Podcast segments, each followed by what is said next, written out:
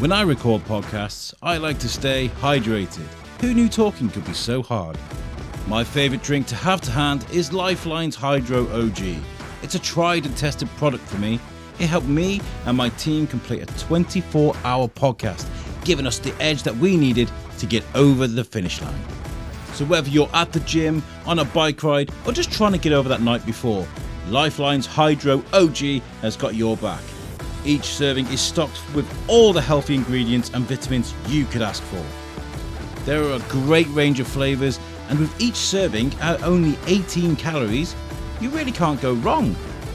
Here at the Shrewsbury Biscuit Podcast, we like to support local, independent companies and brands, and Lyfelinez is a product that I am proud to endorse. Go to lyfelinez.com. Now that's L Y F E L I N E Z.com to find out more. Now, without further ado, here is today's episode. Hey guys, and welcome to this great episode of the Shrewsbury Biscuit podcast, uh, featuring Susan Shorrock um, from Girls Get Lean. Make sure you check out Girls Get Lean on Facebook, Instagram, wherever you do your socials.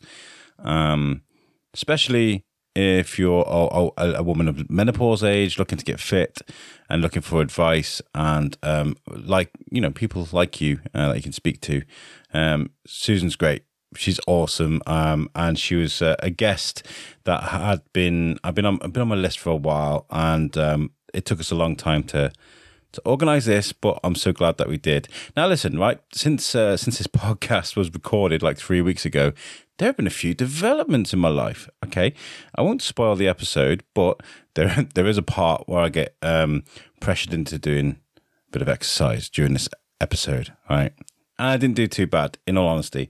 But I also got peer pressured into starting the gym, going back at the gym, um, in a good way. And I'm very, very glad that this happened. And um, it sounds daft, but three weeks in, I'm absolutely loving the gym, smashing my cardio, lost seven kilograms. Kilograms?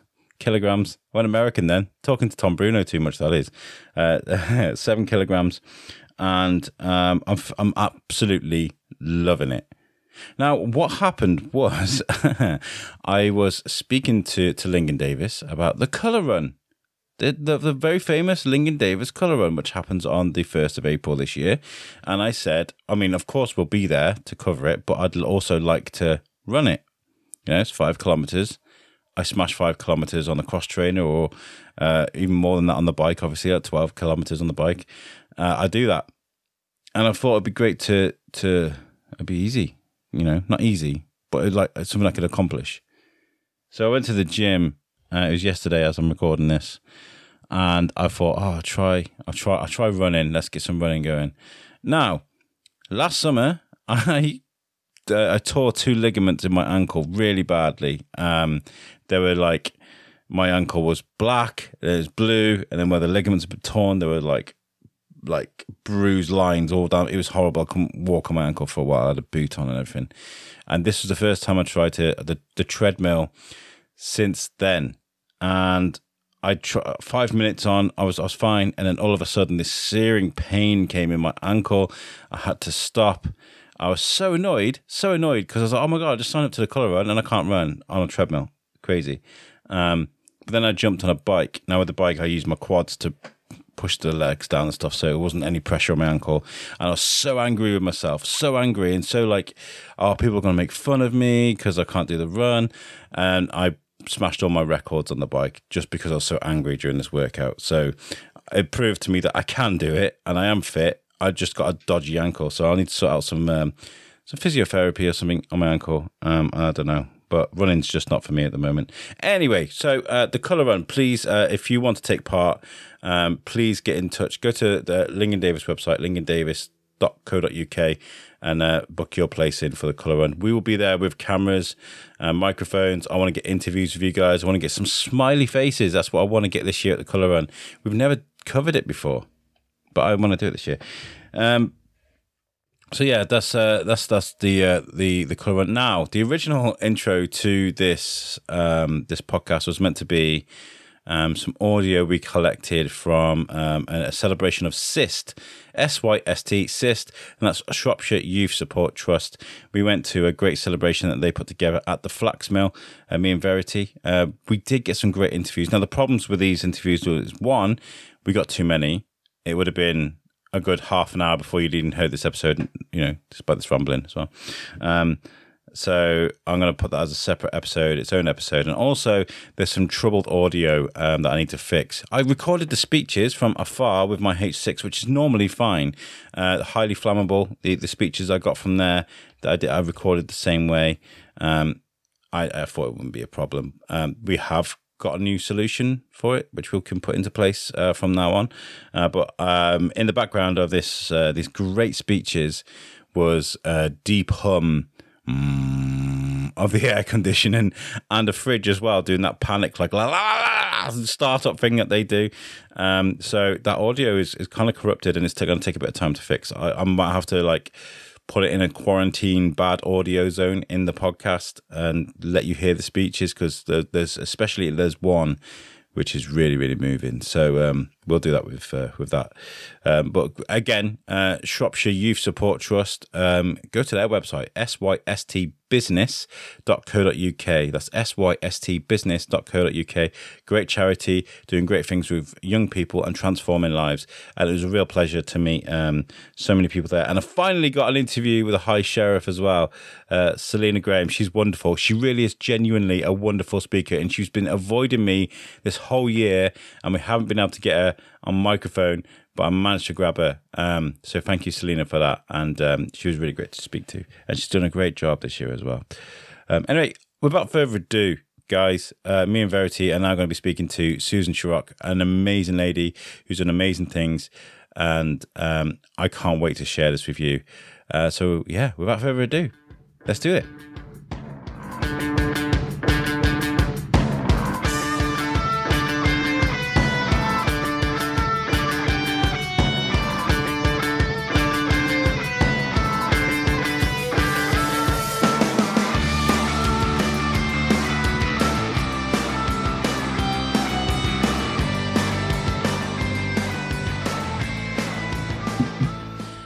Hi, guys, and welcome to the Shrewsbury Biscuit podcast. I'm Alex Whiteley, and I'm here today with Verity White. Hi, hi, how are you doing? You're very quiet. Why are you very quiet? Let me turn you right up. I don't know. That's never been said about me before. I've turned this. I've turned this up. You're right. Um, what were we just talking about? We were just talking about something, and it's just completely gone out of my head. Oh yeah, Bestival, Camp Bestival. Um, so yeah, we've um, they, they got in touch. So we Verity. Verity is going to be at Camp Bestival. The biscuit will be there, but it's let's be honest about it. I'll be in Turkey. Um, it's, it's such a it's such a, a crazy thing to happen because uh, Camp Bestival is one of the biggest events to happen in Shropshire, and uh, they were like, "Yeah, do you want to open up one of our stages?" And we were like, "What?" And it was an amazing opportunity but my, my wife uh, booked us a holiday to go in, in Turkey, so I'm not going to be here. But I was like, I really want the biscuit to to do this. So I was like, yo, you know, Verity, you know, you've only been with, I think, at the time, like a week. yeah, I think it was. Do you want to stand in front of hundreds of people and open up a stage? And she's like, all right, then. Sounds good to me. I'll um, give it a whirl. So they messaged us today and they were like, uh, we, we, we need to know what you need. So if they've technically, technically asked us for a rider. We were just talking about this with Chase and Mallory. I love that because when we were talking with Chase and Mallory, I think I decided on my rider. I'd had a, I've had, I would have a fluffy onesie and Paolo Nutini and Harry Styles like in each corner, just singing at me. Yeah, I've thought about that a lot since. If I was in a room with Paolo Nutini and Harry Styles singing, I just I would never want to leave that room. Yeah. So like, can you ask them? It's a Shrewsbury biscuit. And they're like, no, they're not coming up. No, Sorry, I'm busy. Um, so, yeah, I've got to send them logos and we've got to send a little bio and all that sort of stuff. So, we will be at Camp Bestival. Verity will be at Camp Bestival. So, if you are going to Camp Bestival and you see the Shrewsbury biscuit there, um, please come say hello. Uh, we'll, we'll have mics there and we're going to organise an interview with Rob da Bank as well, Oof. who the organizer, who I didn't realize I was speaking to for weeks on it, which is great. Um, right, so today's for today's episode, we're speaking to Susan Shorrock, who I this is it's, such, this has been such a long time in the making. This podcast has, and I feel so I felt so awkward about it because October was it October, November, something like that. It was hello, hello. First, Hello, hello. It was October. It was Uh, October. Yeah, second week of October, I think, before I stepped on stage. Yeah, and I was like, "Yo, Susan, let's get some footage of you getting ready for this this competition." Um, and so I came to your gym, and I recorded you getting ready, and we did a great chat you talking about the shoes and the outfits and stuff, which was really really wonderful footage. But then the world exploded for me. The shoes a bit. I mean, people that listen to the show will know that sort of Christmas, New Year was insane for us. Like the world just, just exploded, and everyone's like, "We want the biscuit here, we want the biscuit there," and I was just kind of like, so that footage sat on my it sat on my laptop up, up until now doing nothing. So. As far as Susan's concerned, I'm just this guy who went, Can I come and record you at your gym, please? so I'm very sorry that that's, that's what's happened. It did. We didn't get to finish the uh, fitness. No, but we can, and this this is what we. There's something similar happened. Something similar happened with KG Theatre. I signed up Timmy for KG Theatre um, in Sundorne, and he went and did a session, and we recorded the session, and I got to know Kyle quite well, who runs that, and then Timmy sort of. I don't know. There's there's something that it just didn't have. We couldn't get our schedules right. Timmy wasn't fit, and then we ended up going back six months later, and we did six months later, and it's actually really really nice. So we can definitely do Yeah. uh, before the competition. I'm sure you've got footage somewhere on your phone or something of the of the competition. I have. of the competition, and then this is you now. That's so we can use that. But I think what we need to do is introduce you um, right from the very beginning. Um, are you are you Shropshire born and bred, or are you where? Are I'm you? not. I'm actually a Lancashire lass. Oh wow! I am. I'm a Wigan lass. Oh, you can hear a bit of a Can you? accent. A little twang, yeah. It comes out occasionally. Generally, when I go back home. Yeah, it gets yeah. stronger. Yeah, it gets a lot stronger. Yeah. How I, long have I, you been? I grew up there, and uh, I only left there when I went to university. Um, I went Yorkshire way actually. I went to the other side, and uh, so I spent a couple of years in Sheffield, and uh, I studied bizarrely international business with Spanish. So I actually spent two years living in Spain after that. Oh, Oh wow! So I am. so my wife isn't here. She's from Colombia. She's Spanish. so- Well, that's not Spanish. She'd murder me if she heard me. She, calls- she speaks Spanish. Yeah, yeah. So hablo un poquito de español too.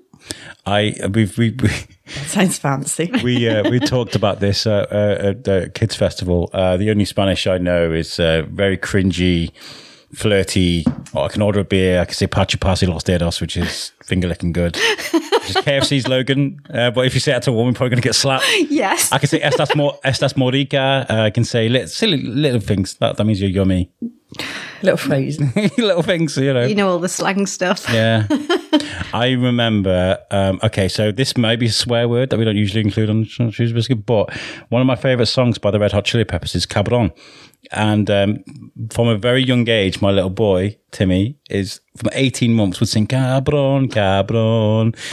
and we went to Colombia and um, we went to see the family in Colombia and he was singing Cabron and they were going, oh, they were getting really like shocked because that's like, Uh, it's it's like, all right, wanker. It's, Yeah. like, it's like that, all right, wanker. It's, it's kind of like that, that kind of, yeah. yeah. It's not very, it's, it's, Oh, that's outrageous. it's like a, Your little toddler was. it's like, all right, dickhead. No, I'll, Yeah, I'll it beep these out, but that's, that's kind of what it was. Yeah, Wow. And I had no idea. we were singing it loud in my car. I had no idea. My wife was like, why are you listening to that song? I was like, we listen to the car all the time. I was like, yeah. yeah. Uh, so when did you come to Shropshire? What, what, what made- what made you come? what, Work. Work? Yeah, I worked. I moved to Shrewsbury through uh, a guy that I met when I was at university, and um, I got a job in uh, Smethwick, unfortunately, in Birmingham, because I went into the international distribution scene. So Okay. for well, they're now DPD, but uh, it was Parceline, the green vans. Oh, wow. So I worked for them, and I got promoted uh, to the uh, international call centre manager, and Smethwick was the main hub. Uh, so I moved this way to be yeah near work. That's interesting, isn't it? Because we talk about Shrewsbury and the connections here, how there's like cities, and then there's the seaside, and then there's, you know, there's sort of you can get you can do anything at whilst living in Shrewsbury, can't you? Quite easily. Absolutely, yeah. I mean, the journey was horrendous. It was hitting the M6 to Smethwick every day and back. It wasn't Yeah. great. But my, la- my my hobby and my passion was fitness, and it all all all through that time. It started at college when I was sixteen, so I've really been into it that long. Not the bodybuilding side, but certainly fitness. Um, yeah, I, I, I did my aerobics instructor course quite young. I used to teach it at college as well. Oh wow! so it's kind of always been ingrained in you to, Yeah. to have that routine and Yeah, like Verity, I was I ran for years uh, until I was forty seven. I wouldn't say I've run for years, but thank you so much. But Yeah. I, I, I, I was a runner. My daughter was two when I started running, and she's 22 now. So she, 15 years I was a runner. Oh, can I get some tips? Yeah, of course. Excellent, thanks. And that's a tip. But well, um, I stopped in fo- when I was 47. That was when I went into bodybuilding. Yeah, Well, kind of. Went, that's where we're getting old. into the menopause. yeah. So up until that point, you were working for Parcel Force. No, I left there. Um, I started there in 1993 and I left end of 1998. And um, I decided I wanted to go into the personal training because that was what my husband did at the time. And, um, or ex husband, I should say. Yeah. but let's leave that one there. Um, but uh, no, it's that. So at 1999, I moved into. I did um, my personal training course, and then um, in the year after, I decided to do my nutrition qualification. Um, and I had my daughter, so I kind of did it. Thankfully, it was a, on a home study as well, so I Okay. managed to do it over a two year period, and I became a nutritionist. So that's where that's That's interesting, isn't it? Because they're, they're, they're the two edges of the sword, aren't they? The the fitness and the nutrition. Yeah, I get think, both I think right. the nutrition for me was more of a passion for me than than the fitness. Really, um, I'd uh, suffered a lot of uh, irritable bowel problems and things like that while I was working because my job was so stressful. I had, Yeah. I ended up having quite a long period of time off because I became quite poorly. And when I went to the doctors, they gave me steroid tablets to make me better. And I read the packet and I just thought, no. Mm-hmm. So I decided to go into looking at how I could make myself better. And that's how it started with the nutrition.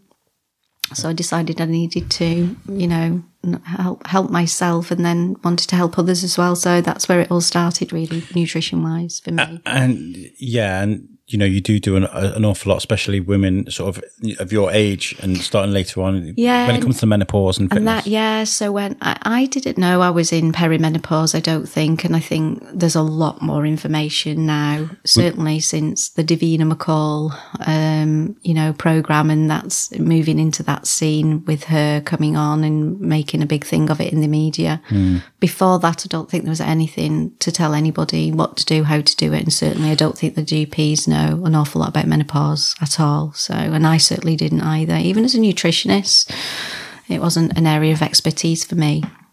because there's so much talk about puberty for kids and like the changes to their body, but there doesn't seem to be so much talk about what happens to people when they get older. You know, it's exactly, and I don't actually think people know what menopause actually means. A lot of women don't actually know that it is the cessation of their periods, and that actually happens.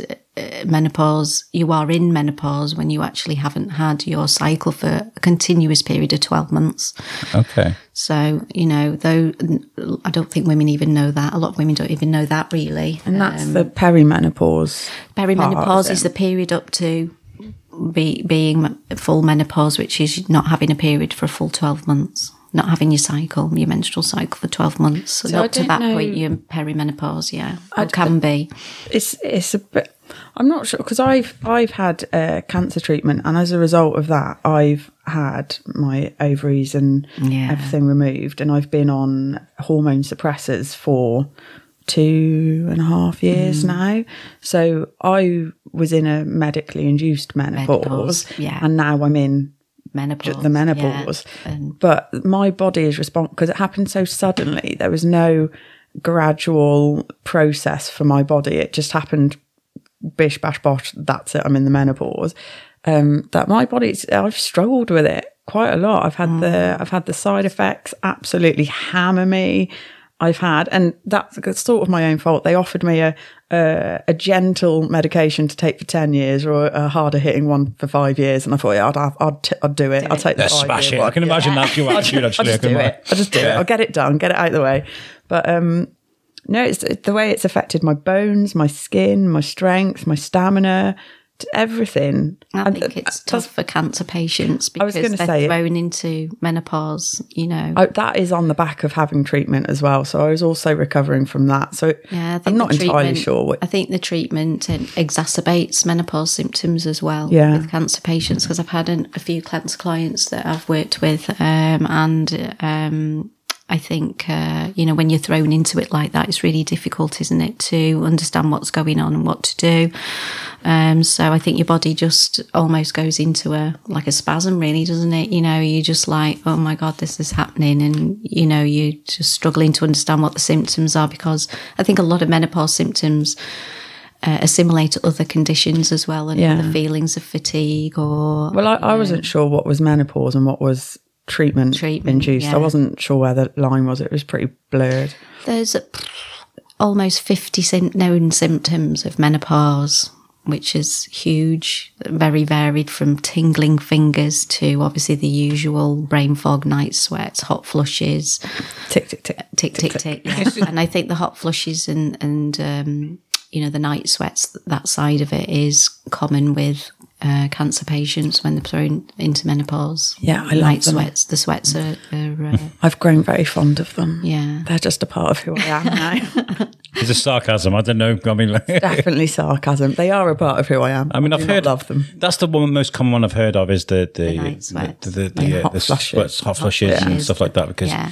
um, I used to I used to work with a lady. I'm not going to mention her name, uh, but she was always cold, always cold. Always had a cardigan on, or had something around her neck, and she'd always have the the heating up, and we'd always be like sweating. She'd be like, "Oh, it's cold in here, isn't it?" And we were like, "No," and apparently that was because of her menopause. And I felt, you know, uh, I felt like it's it, it feels like it's something that we should be able to talk about, but it feels like something you shouldn't ask about. Is that is that kind of like the the, the men- think, I think mentality? I think that's the mentality in society at Yeah. the minute. But I think you know, people like me are, are the people that trying to, and Davina McCall are trying to reverse that really, and you know, make it easy for men and women to talk about it. Because I don't think.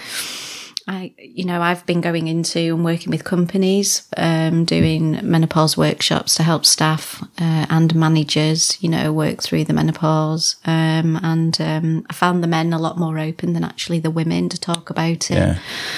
Um, I thought it'd be the other way around, but it wasn't. It was actually the women that found it a little bit harder to talk about it, even though you know there weren't any men in the room. I guess I guess when it comes to guys talking about it, I mean, me talking about my the colleague I used to work with, I can just throw that out there and be like, I'm not going to mention name, but this is how she behaved. Whereas, oh, you know, ladies yourself might might feel a bit self conscious about some of your symptoms. Maybe it's not something you want to talk about, that- you know. And I think that's what it is. I think women feel embarrassed about their symptoms Yeah. because some of them are quite debilitating.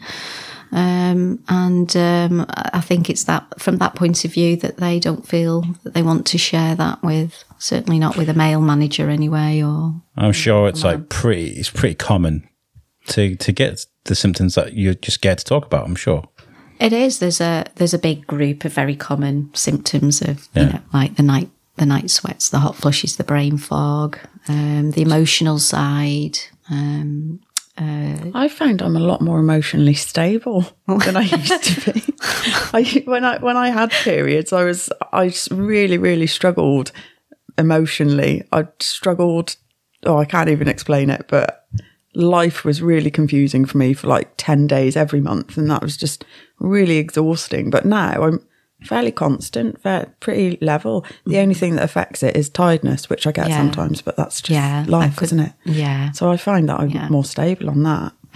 I think it's the mood and the anxiety, and it's um, it's hard to describe unless you've got you're in it. it it's like a, a sense of loss. It's a, a feeling of women don't know where they are anymore. They don't know who they are anymore, and the sense of loss comes from the fact that they're losing and depleting the estrogen in the body and progesterone and the other hormones, testosterone as well. And it's that it's a huge sense of loss. I've been learning a lot about. I know this is this is completely different subject. A lot about guys in testosterone recently as well because I've been watching um, Two Bears One Cave, which is my favorite podcast of Bert Kreischer and Tom Segura. I don't shut up about them really, but they, they're talking about um, Bert Kreischer's testosterone levels are like dangerously low, and I didn't realize that could be a, an issue. I didn't realize that was an issue, and I was like, okay, hormones are really important, right? Is the point I'm trying to make? Uh, hormones rule our lives, actually. Yeah.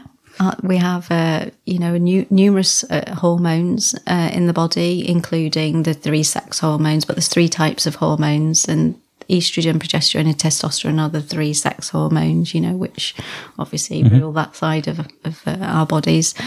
Um, and um, I think uh, testosterone is uh, a hormone that depletes uh, certainly, well, obviously for men and for women, but certainly depletes for women, obviously over the age of 35, 40, particularly over the age of 40. And I think women in particular have a, a huge um, issue with sarcopenia, which is the muscle loss in the body, and it, it uh, de- degenerates quite rapidly over the decreases quite rapidly over the age of 40 and then obviously going into perimenopause with the hormones depleting as well and one of them is testosterone and hrt only contains estrogen and progesterone so testosterone isn't part of that and it's not readily available at, in, in the minute for women They kind of be like, eat more bananas. Yeah, it's just, you know, there's, there's got, you got to find ways to get it. You know? yeah no there's i mean you can have access you have to pay for you'd Yeah, have to pay for testosterone at the minute i think and i hope some, at some point it will come back in but that's where strength training comes in because strength training helps and assists the body to produce more testosterone again and it and you get it for you know shorter periods of time but obviously the continuation of you building strength training into your life. And this is where um, your evolution as a bodybuilder and the journey you've been through is really, really important because Well, you can is. share your journey and help others, right? It is, but that was inadvertent actually, because when I first started bodybuilding when I was 47, I obviously didn't know I was in perimenopause until, you know, because when you compete, you can lose your periods anyway. You go into amenorrhea when you do the severe dieting. So I had, didn't have a period for a very long time, and I assumed it was because of bodybuilding. Um, and then obviously I realised that mm, actually, you know, and when I came out of the competing, then we go back into building your periods back up again. I just mine just didn't come back, and I realised I was in menopause. Were you doing things? Uh, I'll ask this question, then I'm going to go and get my camera so I can still hear. you. But um, uh, were you doing things that you definitely shouldn't be doing when you're in perimenopause? No, I don't think so. I mean, obviously, competing is um, not for the faint-hearted. It's tough. Prep is very, very tough on the body. Um, it isn't. It isn't the healthiest thing generally. Um, certainly, the 16-week period we do when we're leading into stage, it's um, you know it's not not healthy on the body. But that's where the coaching and you, the knowledge that you have, and you have a have a really good prep coach that allows you to um, feed yourself well, that nutrition wise, supplement wise, particularly, um, that you manage your rest and your recovery and you do love that and you go into stage as healthy as you possibly can. But um, uh, as, a, as an issue for menopause or perimenopause, I don't think so. No, I don't think. Um, Do you think you doing that was helping that stage of life that you're in, helping I being in the menopause, I think, perimenopause? yeah, I think strength training for me, I think it changed my life. I think I didn't have any symptoms at all, like the ones that you're you uh, you're having. I have had none of those. I've not had he- flushes. I haven't had anything. I've, I feel lately maybe as going deep into menopause now. I'm come, you know, um, I feel the the brain fog thing where I know I've got to write things down, and you know, and I is that is that an age thing? So I'm actually 53, and you know, I'm like running three aspect, aspects of my business. You know, I've got one to ones, I've got my group training, I've got my online coaching, and I've got my menopause. I've got like three or four, uh, you know, sort of. Um, uh, you know, parts to my business and, um, you know, managing all four of those. I'm busy. I've got to write stuff down. So I think a lot of things are put down to the menopause maybe that don't need to be. But It's just a handy excuse. I, I think it's a handy excuse, isn't it? I think if you, lo- you know, you don't know where your car keys in in the morning, you find them in the fridge, then yeah, that's that's menopause, isn't it? That's very brain foggy. Let's, let's hope so. when you were you're rushing out the door and you've made your lunch and you forget it. Is it no? Is it is it life or is it menopause? That's the problem. And I think that is fundamentally the problem that we we don't know because we are busy now. Women are very busy. Uh, they lead very busy lives, don't they? They're running the home, the kids, and trying to work. And if you're trying to work at the same time, then we are very, very busy, aren't we? And uh, I think we, uh, so don't we forget sometimes how much we do. Yeah, and I feel like some that's you know psychologically, it can be a dangerous thing to go down. You know, I was talking about like sort of Christmas and how things got really busy for us at the biscuit. You know, taking on too much really, Yeah. it really, really affected me. Like it was really hard to sort of get back on track. Um, and I guess with you, uh, because you, you got your own personal training to worry about, you got a business to run, and you had your competition that we've got. Yeah. Sorry. I'm being great today, aren't I? Going and getting the camera, chick, chick, chick, chick, down, the, down the thing, sneezing down the mouth. Oh, sorry. Um, I'm trying to get a job and I'm, I'm, I'm sending links to people. I'm like, yo, listen to my amazing audio on the podcast. And they're going to listen to this episode and be like, never, never giving him a job, ever. yeah, so trying to fit so much into your life, how do you manage to do that without driving yourself insane, is what I'm trying to say. Um, I'm not sure I am in- sane. if, you, if, if you're sane, you're not normal, are you? I'm, ter- I'm unstable, So, oh, okay, I like that. ridiculously unstable. How many notepads have you got on the go? About four. Excellent, good. Yeah. Yeah. Um, I, I make no, I write everything down. I make notes. I get up very early in the morning. I plan the night before. I prep my food. Oh, it must Prep, take so prepping much. an organisation became a massive part of my life the night before, and right back to the, you know, when do you get your food in? When you do your food shop, um, having all of that, you can't be, um, you can't be a competitor and an athlete without that Yeah. yeah. Yeah. That makes at sense. all. Um, it, it, organisation and prep is huge, right? And down to the, you know, I've got a pill pot. I put my pills in every day, my supplements, um, and taking those because it's those are supplementations. Um, very, very important when you're competing. Um, talking about the competing. Um, Let's talk about this this competition because it is massive. It was a national competition you went for. Yeah, Uh, so that one there, that was my qualifier in Manchester. Um, uh, that was September. That was the that was the fourth of September. Um, I qual- I qualified for the British finals uh, in October 2020 first, and um, I was going to compete in 21 and then I didn't. Um, yeah, life took over, business was busy, lots of things happening. So, um, I, and I didn't feel my physique was up to it. And I'd always said to myself that I would never step on stage because it's harsh on the body, it's expensive, it's not a cheap thing to do. Um, and I, I didn't want to waste my time or my coaches and stand there and um, do it if I didn't feel like I could win because I'm a very competitive person as well. So, I imagine there's got to be a lot of that when you when you. I mean, because to get to where you're meant to be, uh, I guess it's got to be a lot of not mental torture, but you are against you, aren't you, when you're in the gym? it's only you against you. It not you against anybody else and anybody stepping on stage for any other reason. uh, I mean, the focus that and the determination that you must be able to muster. That I mean, I can I can just about go on a small run, and it's an effort It to is. do it's that. Tough. It's tough when you come out of your off season, which which is where I am now. When you come out of your off season and you've gone from a little bit of flexi eating and lots of food, and then you start, you go right, sixteen weeks. This is it. Wow. You now have four to six liters of water a day. Um, all of your meals are literally micromanaged to the gram. So I, Wow. you weigh every single item of food. Um, I don't think I could be disciplined enough. Well, I'm on the keto diet and I'm, I'm struggling with like, like 20 grams of carb or 30 grams of carbs, whatever it is. uh, uh, so, like, y- Yeah. that would, uh, I'd be like, oh, the, oh, the sweet curry sauce from McDonald's, is that right? a dip on it, will it? Do you know what I mean? Like, uh, so I guess that takes a lot of discipline. Yeah. It does, right down to you know the the teaspoon of peanut butter. It was. There's no guessing. It's weighed.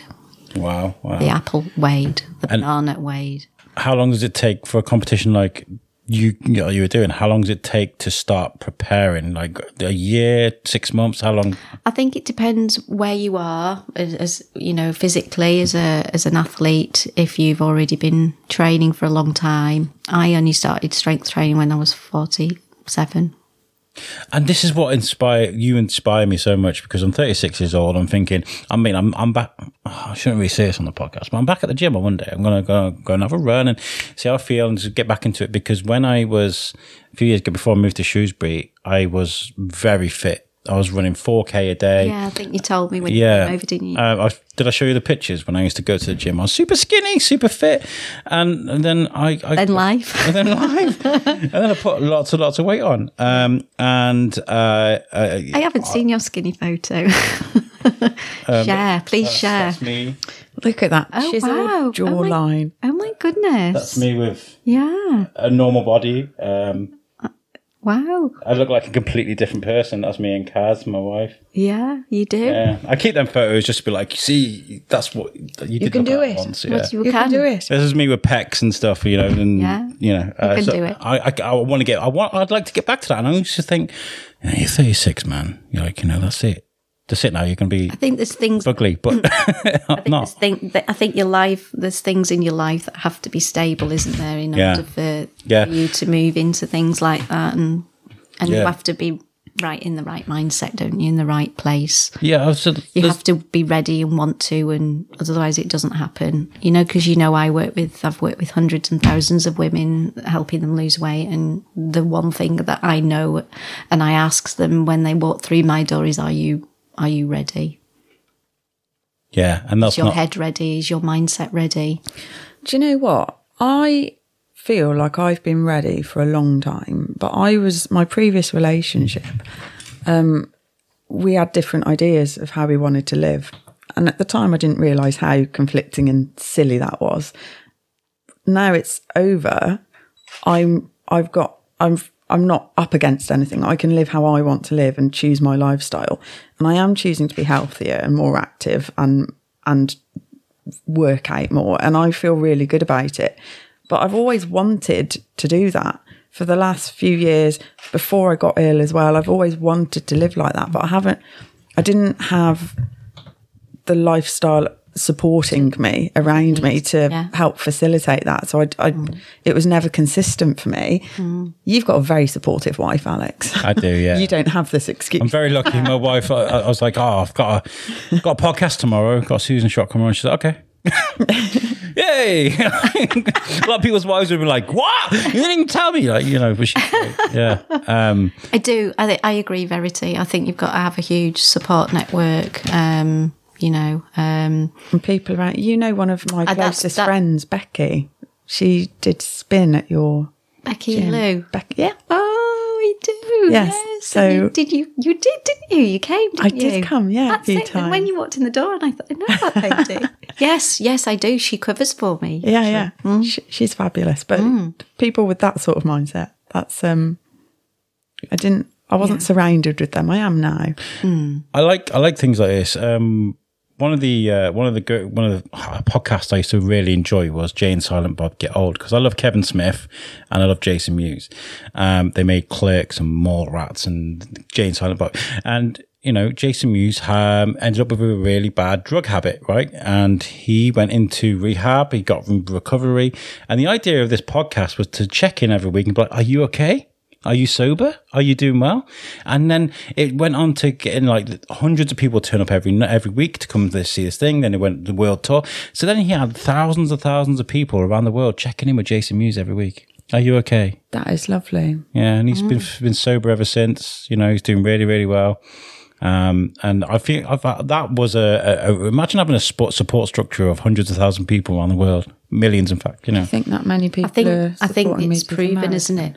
I think the support network is proven to help people, whether it's you know a drug or food or weight or whatever it is. whatever your vice is. I think so, yeah, because um, I have a community, a WhatsApp community of women that um, you know they join when they become a member of Girls Get Lean, my uh, my business name, and um, I've I can see, and even like today, it makes me smile, and I watch the women chatting with each other and sharing their journeys and sharing you know, that somebody's been on holiday and she fell off the wagon and like the girls are going, you can do it. You know, you've got this. Let's get your water right and, you know, plan your food. And this is what I did that helped me. And, you know, and they're chatting between themselves and like, yeah, I'm going to go to the gym later. And then, yeah, I've been this morning and I got my 10k steps in and, I love that. It's fun. and I absolutely, it's just like heartwarming for me to see, you know, to br- to be the person that brings these women together that are helping and supporting each other because you do. I think you need support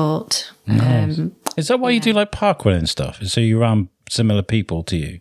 Yeah, I think so. I I find think it really that's why nice. Part yeah. Run, One Run works because it's a community. Yeah. And I, I, I, You- You're around like-minded people, aren't you? And I think that's key. That- it is, and that was the same for me in bodybuilding. Um, the most exciting thing for me was the people that I'd meet at the competitions and the women that I'd meet backstage, because it's like the like it's like a family. It's very rare to have you know any bitchiness or anything like that backstage. We're all we all know and respect how hard we have worked to actually get to that point to be there, to even be backstage, and it's respect to each and every one of of of of them that's there, and we all respect each other. That whoever wins will win for the right reasons. oh, that's nice. You know, and the judging on the day, you know, is objective, and it's we don't have any, Hmm. you know, part in what they decide. We just can bring our best, and so you will very often see the women hugging and celebrating and, and shaking hands with each other. I guess it's because it's not like a contact sport or a sport like football where you're against each other. Like, you- like you said, you're all aware of the sacrifices that you guys have all made and the tr- and not the trouble, but the, the, the effort you, like you just said, the made that that you put into it. so yeah, it's, nice. It's it's, it's a, an enormous personal sacrifice, uh, you know, with family probably as well, personally, socially, you know, and there's a lot that we give up to do that, and that's our choice, obviously. Um, but you know, you can be, you know, off season and still, if you want to actually make um, an impression and do well on stage, then your off season is important as the prep period as well. So, you know, um, you know, alcohol is not really something that we, um, you know, include a huge amount in our diet, even on off season. It's, uh, you know, that's part of life because alcohol does not work well with uh, strength training and uh, muscle growth. Okay. Yeah, that's that's one I'll, I'll put on my list for Monday when I get to gym. Take the gin out your water bottle. Take the gin out your water bottle. no bottle. rum, no rum this week. Um, I'm looking at my phone because what I did is I've been asking people today sort of like uh, questions. The question I've asked, and I've, this is uh, the Shropshire and Business Group. Um, Alex McCarthy is a great life and business coach, and we went to one of her events. I couldn't go last night because I'd take Timmy to Taekwondo. Dad stuff, you know, I couldn't go. Um, but they meet up highly flammable uh, business owners and they talk about their business and, and they sort of network and, and talk about familiar. It was quite nice when we went there, wasn't it? Yeah, it was lovely. Real nice evening. Gutted we couldn't make it last night. But I asked them, I asked those guys if uh, the question was when it comes to fitness or any life success, because I feel like when it comes to being successful in life and in fitness, there's kind of similarities, I guess. Like you've got to be driven to be able to run a business, you've got to be driven to be able to be fit. Um, what's the biggest hurdle um, and how did you beat it? Um, and Becky Lisney put, um, uh, time is a massive hurdle and it can be boring. I think she's talking about the gym. Cardio is the worst and it's honest to God the most boring thing. I can imagine Becky saying this actually. So I stick to weights uh, when I do train, uh, but it's time, money, and access to a gym.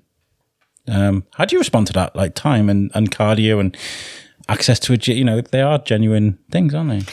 They are genuine things. I think um, bodybuilding requires a gym. Mm, I think it's, you know, I think in COVID, obviously, lots of people obviously built up their own little gyms at home, didn't they? And acquired barbells and plates and goodness. There's lots of like water bottles and stuff being turned into dumbbells. That was, was- like it was- tins and It was amazing, actually, watching what how people managed at home because all these, you know, completely avid, lifelong bodybuilders were, you know, building spaces at home. Um, chest reps with books. I think it was incredible what the people actually did. And Yes. I think what they realised what they could actually achieve with a few dumbbells, tubes, and a barbell and that sort of thing. So I suppose it is possible at home, but I think home, it's very difficult for people to train Mm-hmm. at home because there's always too much other things going on, isn't there? That's I why think, we I think come men from are better at that than women, definitely. Yeah. Yeah, I do. I think Mm. men are much more focused than women at home. I, I, str- yeah, do you know what? I think I'd rather be at the gym though, because I don't have a lot of space here. I'd hate my wife to see me struggling doing press ups in the lounge here. I know. She'd be like, you freaking idiot. She'd be looking like, what are you doing? I'd actually quite like to see you do a press up. I was literally just thinking I'd love it. I can do press ups. Yeah. Yeah, you want to do a press up? Yeah, Okay. come Yeah. on, let's see. It's been a while since I've done a press up. There go. oh my god, you're not going to take pictures, are you? No, I Yeah, wouldn't do come on. that, Alex. Definitely not getting my phone out. Yeah, we get, we're going to post these. My goodness, he's going. Hey, Have you been on. counting? Don't do yourself an injury. There you go. Good Yay! form. Good form. Amazing form. Well done. I used to, I used to be. Well done, there, mate. I, did, I was hoping that would be a bit more embarrassing, but Hey, you did quite we well thought- there. We were hoping you'd belly flop. I've just done me a favour. I would. I got a runny nose from doing that. Who gets a runny nose after doing press ups? Oh my god. Um, so what you're saying is Those are common barriers that I hear every single day of the week. Time, you know, this, that, and the other. and it's mundane at times. It is. It is mundane at times. There's days since I stepped on stage last year where I've been very demotivated, and uh, I can always think of something else to do.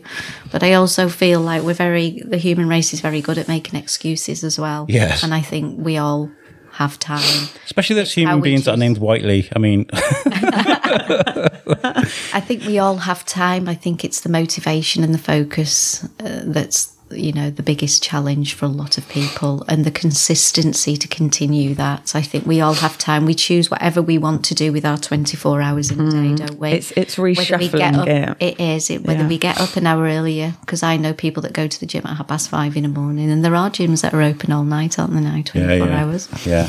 yeah. Um, and whether you then choose to use your lunch break by sitting there or going out for a walk and getting your steps in, or whether you have to go straight home at night with the kids. And I think the biggest factor for a lot of men and women as well, uh, or women and men, I should say, is the is the, the children and the things that happen around the children. I'd say the children for me was probably a massive barrier. Um, and I think you need a very supportive family if you're even con- contemplating you know, being an avid fitness fanatic or bodybuilder to do that. So, the, the feeling of satisfaction you get from going for a run or going to the gym or um, I, I do miss that and I feel like it'll definitely help my mental health because there'll be days like tomorrow oh, I have an awful lot to do tomorrow so I'm just going to be like well, you're wandering around the apartment like the gym. um, I think you should do it. I was going to start Monday I suppose I could do there's a phrase that we have in the fitness industry tomorrow never comes. okay okay we'll go to the So gym Mon- tomorrow I'll send you a So picture Mon- Monday's, not, Monday's, not, Monday's never going to happen. You've just got to so. Just do it. Like go. today, I said to my I said to my girls, messaging, Stop. email, or phone. stop Google just what happened there I said to my girls today, there's a negative and a positive mindset, isn't there? You can say, mm, I'll try, or I might be able to, or I'm not sure I can do that. And I said, I can, I will, I am. Those those three, those just those three phrases, I can, I will, I am. And if you use those and you you treat them like affirmations every day, I think the mantra is that you will change the you know how your brain processes what you can and can't do. And if you tell yourself you can't, you won't. If you tell yourself you can, you will. And I think that there's a very, it's a very different mindset, and I think the result from that is going to be very different than the result from you saying, mm, "I might go tomorrow, I might go Monday."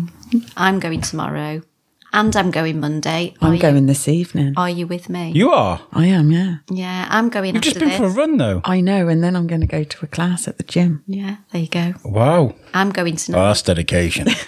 I'm going to go after this. yeah, There we go. Look. I do need to No find pressure, Al. See, I need to. I, I wish I had a bit more money because the Bannatyne gin right here is amazing, and I just Ah. it's mega bucks, isn't it? Um, but I'm at the Quarry and the um, and Sports Village, which are, okay. are accessible. They got a nice gym there. It's quite good. Apparently I, I could go for a swim as well. at The Quarry for. They can do parking stuff, yeah. But then there's only like the one pool. Oh, okay, right. This is this is the thing, right? Downstairs in the swimming baths in the quarry. I'm not. I'm not doing it. I'm sorry. Not until I, you know, I'm sorted. I'm not going to go swim in a uh, go in a swim pool. Do you know what? Where there's an actual gallery where people can sit and watch me swim.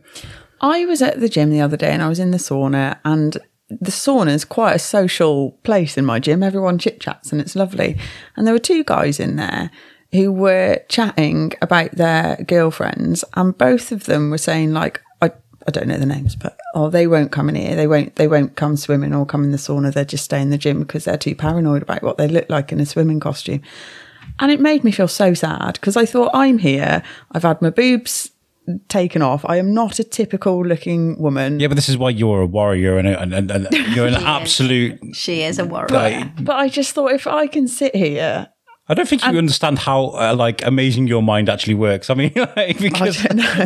I don't know about that. and I love that. But I just, I just felt like going. Where are your girlfriends? Let me go and have a chat with them. For goodness' sake, come on, I'd, come on, I'd want girls. to do the same. yeah, yeah. Like, But the thing is, with the, with the quarry, there's like a bit with chairs where people sit and watch, and I'll be I like, say, and I'm a good swimmer as well. nobody, I've got they'll like be swimmer. looking at nobody cares what you look like. no.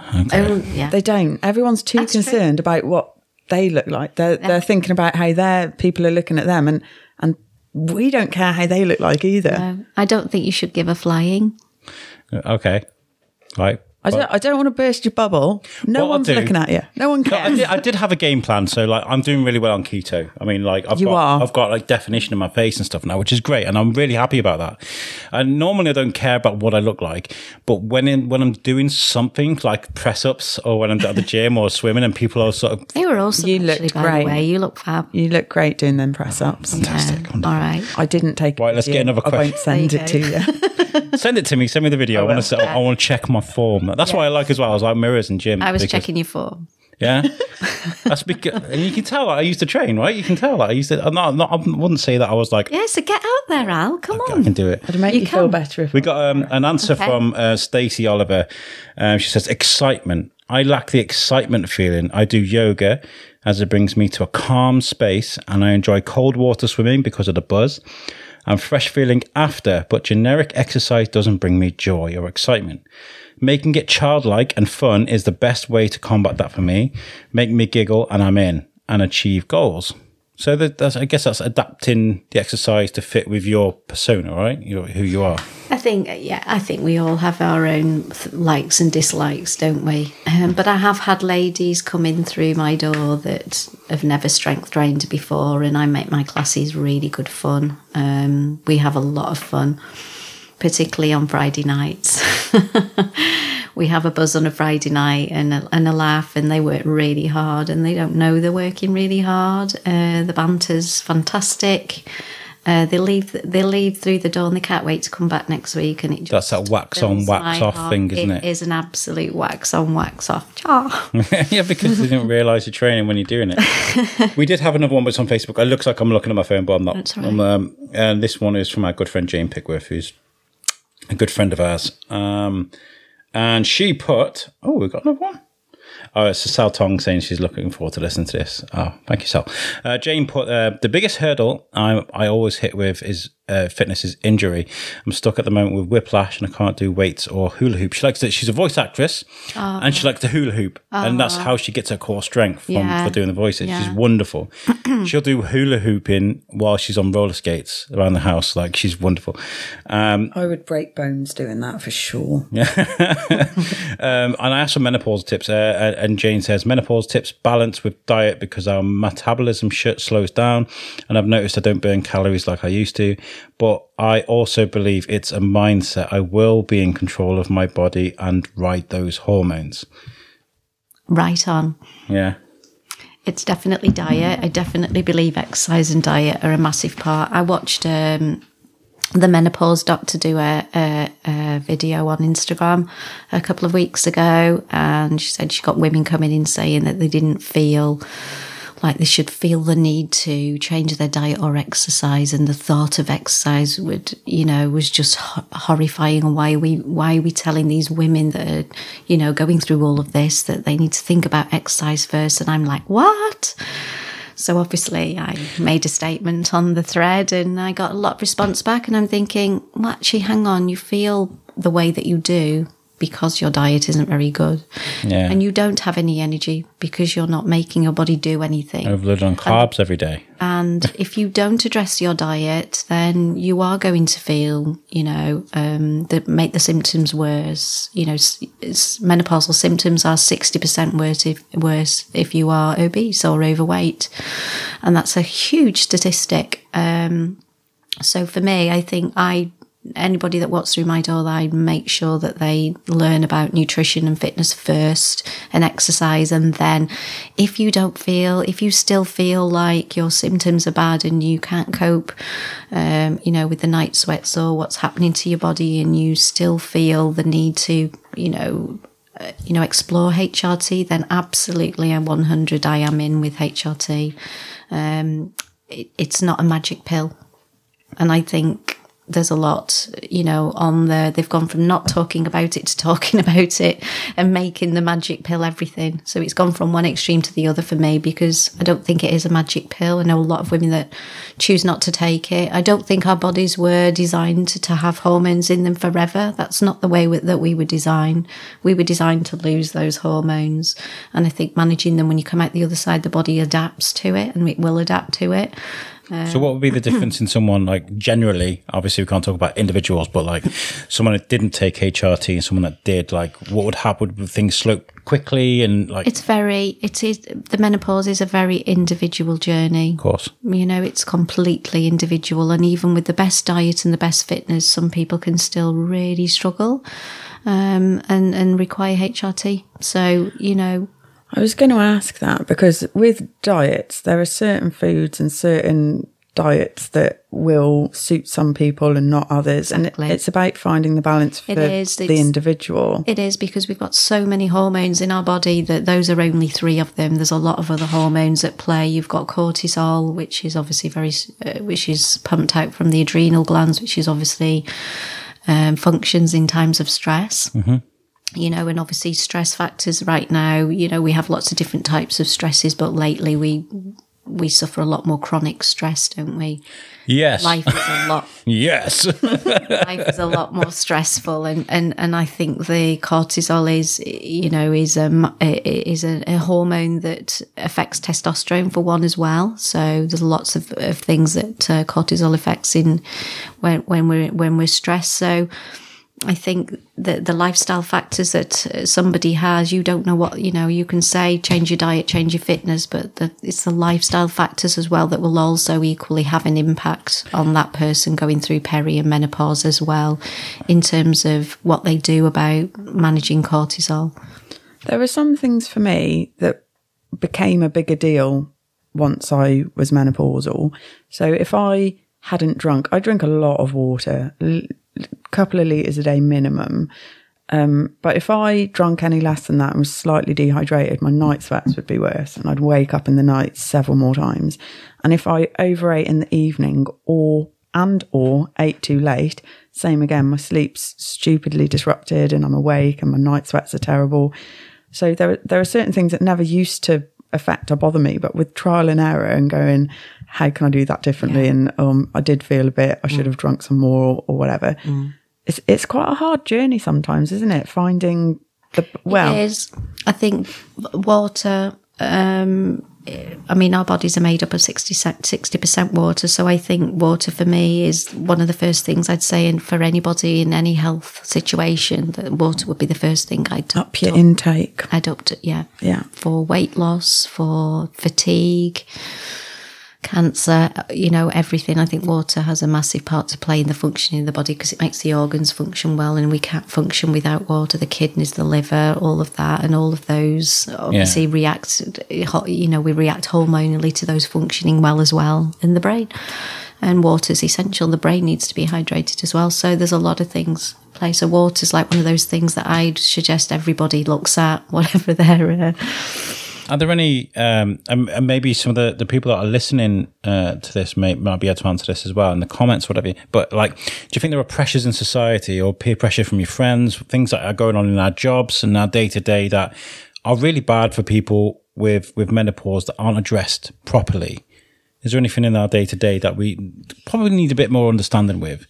Um, especially if you've got if you've got a friend that's going for the menopause right now or going for the beginnings of menopause, what not to ask them and what not to suggest or not be like, oh, come out for a few pints, not feeling well. Well, come out anyway. Do you know what I mean? Like, is there something we need to do a bit more of or less of even? Um, I think we just need to be more understanding of menopause in general, don't we? And um, that I always say that you don't know what's going on behind closed doors for somebody. And I think, you know, like the night sweats and that side of it is one of the most debilitating symptoms, I think, for menopause. And I think going out and sweating and, you know, you know, being out sweating, it's like I'm sweating right now, actually, but I mean, going out and sweating when you're on a night out or going out with friends and things like that and at work as well. I think it's very debilitating at work, and it was one of the things that I talk about in the uh, menopause workshops, in the man- in the staff and management workshops, is how to help staff feel better and just be understanding as to what is happening to them,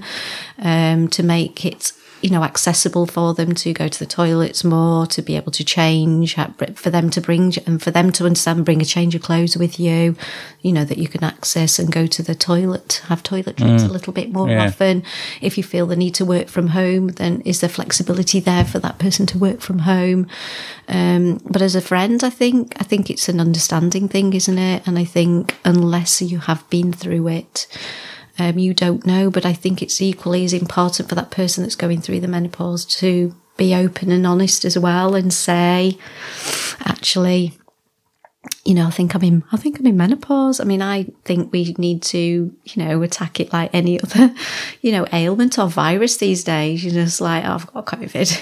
I've got, I'm in menopause. Yeah, yeah. You know, and let's Google, let's Google what's wrong with me. Oh my God, I'm dying. Yeah. oh, Alex, you got a cold. Oh, no, it says on Dr. Uh, MD. It's just, it's just the meno. Yeah. I'm in meno madness and I, I trying to make it a little bit more light-hearted these days. And I think we should, because I think that way, you know, see, talking to your friends friends and including your circle of friendships social in the social scene and the work scene is important. I think understanding is really important for men and for women because the amount of people I've spoken to where the female has gone through the menopause and the, the relationship has gone rocky or the relationship has broken down because there's a lack of understanding from both parties. So that the woman doesn't know that she's, excuse me, that she's going what what she's going through can't identify every step and and no i can it does just a lot it's, of it's a heavy thing in a relationship because certainly if you you know that partner's got anxiety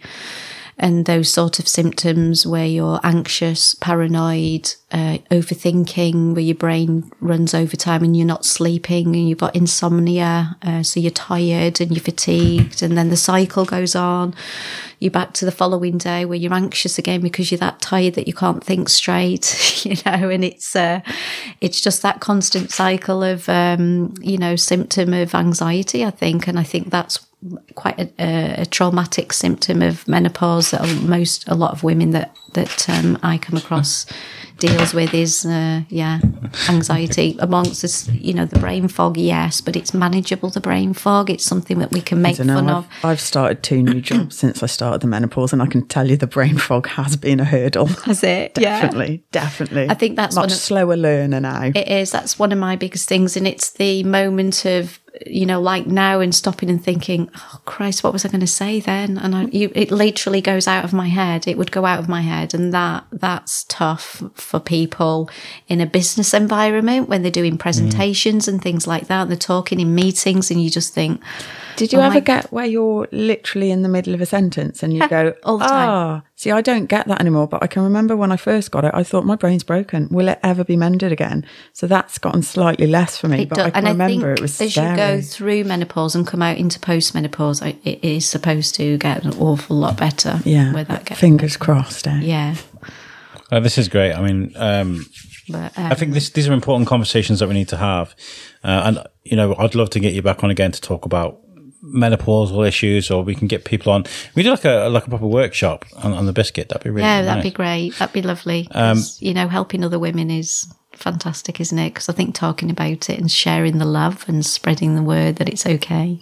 Yeah. To talk about. I mean, it might draw it? draw people towards Girls Get Lean, your business as well. Just the fact that they know it's a safe space to come and train, learn.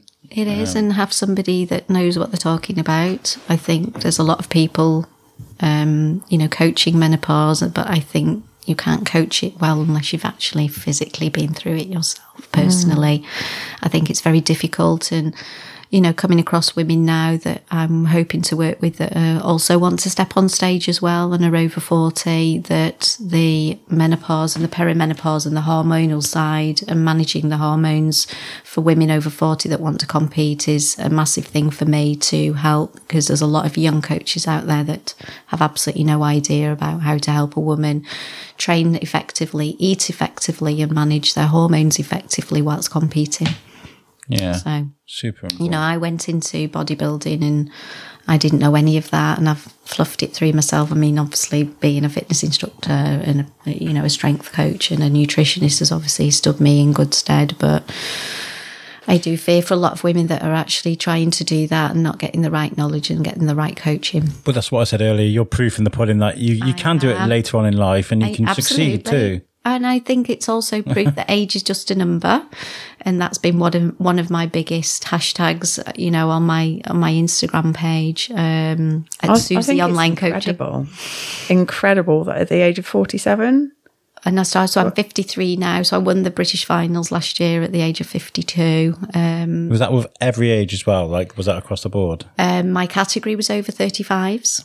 But that's Wow. still incredible. 24 ladies in my category. Um, and I'm also in the the PCA Federation, which is one of the most traditional bodybuilding federations. And that's why I was really passionate about stepping on stage with them. Um, that uh, I'm a completely natural athlete, and I think, as you probably know from that, that I've never taken any drugs and I'm steroid free, and I'm really proud to say that I am. Um, so to step on stage amongst probably 75% of those women that weren't natural, generally, um, and actually win was an even bigger thing for me, um, for women uh, and for women over 35 as well, and even over 45, really. Uh, they don't have an over 45s category at PCA, so Is there is there something about bodybuilding that you carry around with you twenty four seven? Is there a is there a, a certain where you hold yourself, or there is there is there a mentality, or no? power pose. the, the reason I the reason I ask is um, I think I may have mentioned him to you before, but um, my my he's passed away now, bless him. Brian Connor, um, he's my wife's um, uncle. What's it called? Uh, um, great uncle. There you go. and his and I know his brother as well, Peter. Um, and uh, he was a bodybuilder back in like the '60s in Wrexham. Like he was like when they were first starting to turn it into a sport. And when he was w- in his later stages in life, he'd he'd, he'd be hunched over, and he'd, he'd walk past us. We, we used to live in Colombia, so we walked past, and he, he was great because he was like one of the only English speakers that I could speak to. And he'd just strike a pose, and he'd look, he'd look amazing. I'm like, what? What? And then he'd go back to sort of shuffling past, and I'd be like, that is something that he's learned like back in the 60s and he's just never forgotten it you know that's I don't think you're a bikini athlete if you don't do that. yeah he's walked past a mirror and be like still got it hey, yeah but is there something that you carry around with you 24-7 because of your training is it In what sense? Mentally or? mentality or physically is there a certain statue can you feel it when you don't go to the gym or you know like Oh gosh, yeah, yeah, Yeah? definitely. I feel it, but I'm equally. I think from that point of view, I am probably quite balanced in that I am aware that as much as it's uh, a wonderful thing to step on stage, that we also need to be healthy and uh, sociable. And I Don't overdo I- it. I don't overdo it. But I have there's a life outside of that as well that um, I choose to lead with my children and my partner, and uh, you know, um, so That's very um, nice. I'm, you know, I've been through divorce myself and, uh, you know, come out the other side of that and seen life in a very different way. Um, and, you know, obviously met somebody else and very happy and going through all of that. Um, and he's also in bodybuilding as well, which has been wonderful. So I have somebody that's incredibly supportive to me and to my, my goal right now. Um, but I also know that there's a side of life. There's so much to life, isn't there? When you realise when you've had even like you Verity, then you've had cancer, and there's there's an aspect to life that you can't miss. definitely. And for me, I'm I'm I'm fully on both sides. You know, I'm aware of both sides, and I want to live both sides. And you know, in the best way that I can, healthy, but obviously having fun and, but also achieving my goals and inspiring other women. What are It your goals from now? Because you've achieved so much so far. what, what else have you got on your list? Um, for me, to continue ex- inspiring women into strength training and fitness and being healthy, because I have, and I know what it's done for me, and certainly women over 40 going into perimenopause. And I want to continue to grow my business. Like you said as well, Al, earlier about how passionate you are about the podcasting. Um, and I think this is fab. So I'd love to, you know, take the word and spread it as far and wide as I can in my business, you know, Yeah. not just in the UK, but internationally as well. So, are you going to chain out with with Girls Get Lean, or have you done that? I mean, Um, obviously, the online side is the world's your oyster, isn't it? Really, and I've got clients in America at the minute. Um, Nice. uh, you know, I've got clients UK wide as well online too, um, and it's wonderful to you know be able to touch people that far and wide through the online side. Um, you know, and um, have the website to back that up as well at the minute as well. But um, for me personally, um, I thought I was going to step away last year. I thought I told everybody that was it. I'm going on stage, British finals. Here we go, and then I'm done. but then when I won, you did a Tom Brady. You're like, I I'm know, it's retiring, not anymore. yeah, it's like Change my mind. It's like yeah, Miss Britain. Maybe not. I'll just uh, take that and uh, ride with it. But I think for me this year, it's I suddenly realised uh, being a natural athlete how massive that was for me to do and what I've achieved as a natural athlete is actually quite phenomenal. Yeah. And my age, I think everything you've done is phenomenal. I'm, I'm in awe of you. And 100%. I would love to do something with that. We, we honestly, I spent we spent a good hour and hour and a half at your gym getting footage Yeah. before, and this was you preparing for the competition. And I had genuine like um, yeah, desires to use that footage to make Yeah. something to show you who for who you are because I was inspired by you. I wanted to inspire people with it, so we can find something to do with that footage, and we can if you have an, if you want us to co- me and Verity to come to the gym Yeah. and see you getting ready and you know, whatever it is, we'll we'll we'll put it together. I thought you meant yeah, like we could go through yeah, training yeah, session sounds good. together. and we can do some I I training meant. too. I was like, I was oh. not thinking the training session together. All right, okay, tra- okay. I'm, I'm up for that as well. I mean, so I've I'd said, be down for Just it. see I how strong we are. I have. I've said yes to a I'm incredibly skydive. weak. I can only get stronger. I didn't say no to the press ups. So, I, think- mean, you know, I think I'd like to relight your fire oh my god, that's in the weights area, obviously. All right, Gary Barlow. calm- Calm down. I think that's absolutely fantastic. Dust um, where can people get in touch with you? Can people message you if they if they listen I'm to this? Yeah, if they're, I'm on Facebook. Uh, my my, I have a Girls Get Lean page, but obviously I'm Suzy Shorrock as well. Um, on Instagram, I'm in, I've got a Girls Get Lean, as you know, and Suzy Online Coaching. Yes. Uh, but they can message me on on any of those platforms, and also on my website www.girlsgetlean.com, and there's lots of contact. Uh, uh, snippets on there where they can get in touch. Click the get in touch button and get in touch with me if they need any help. And I'll vouch for you as well. Suzy's super approachable. Like she will talk to you about your problems and help you out. So Yeah. please get in touch. Yes, please. This has been wonderful, hasn't it? It's been wonderful. Becky told me how wonderful you were, and I agree. I know I'm going It's been lovely. it's been really nice to meet you. Super privileged to have you as a guest, and uh, thank you. Please Thank come on you again. so and so much for having me. I've really enjoyed it. It's been amazing. It really is. I think you're amazing too. Oh, and you. you, Verity. Oh, thanks. Right, so uh, uh, we're gonna I'm gonna like sort of butt in here because uh, the original uh, ending for this podcast we had right here um, included uh, a couple of events that um, either aren't happening anymore or plans have changed. So it would have made no sense to leave that ending on the end of this podcast. What I am going to say is though, uh, the Shrewsbury biscuit seems to be on the forefront of a lot of people's minds at the moment. We've had lots and lots of really cool emails, lots of great invites, lots of great messages. Uh, I want to say thank you to everybody that's thinking about the Shrewsbury biscuit for things at the moment because we are inundated with um, amazing, amazing opportunities, and it's because of this amazing town. So, thank you so much to to you guys for for thinking about this show.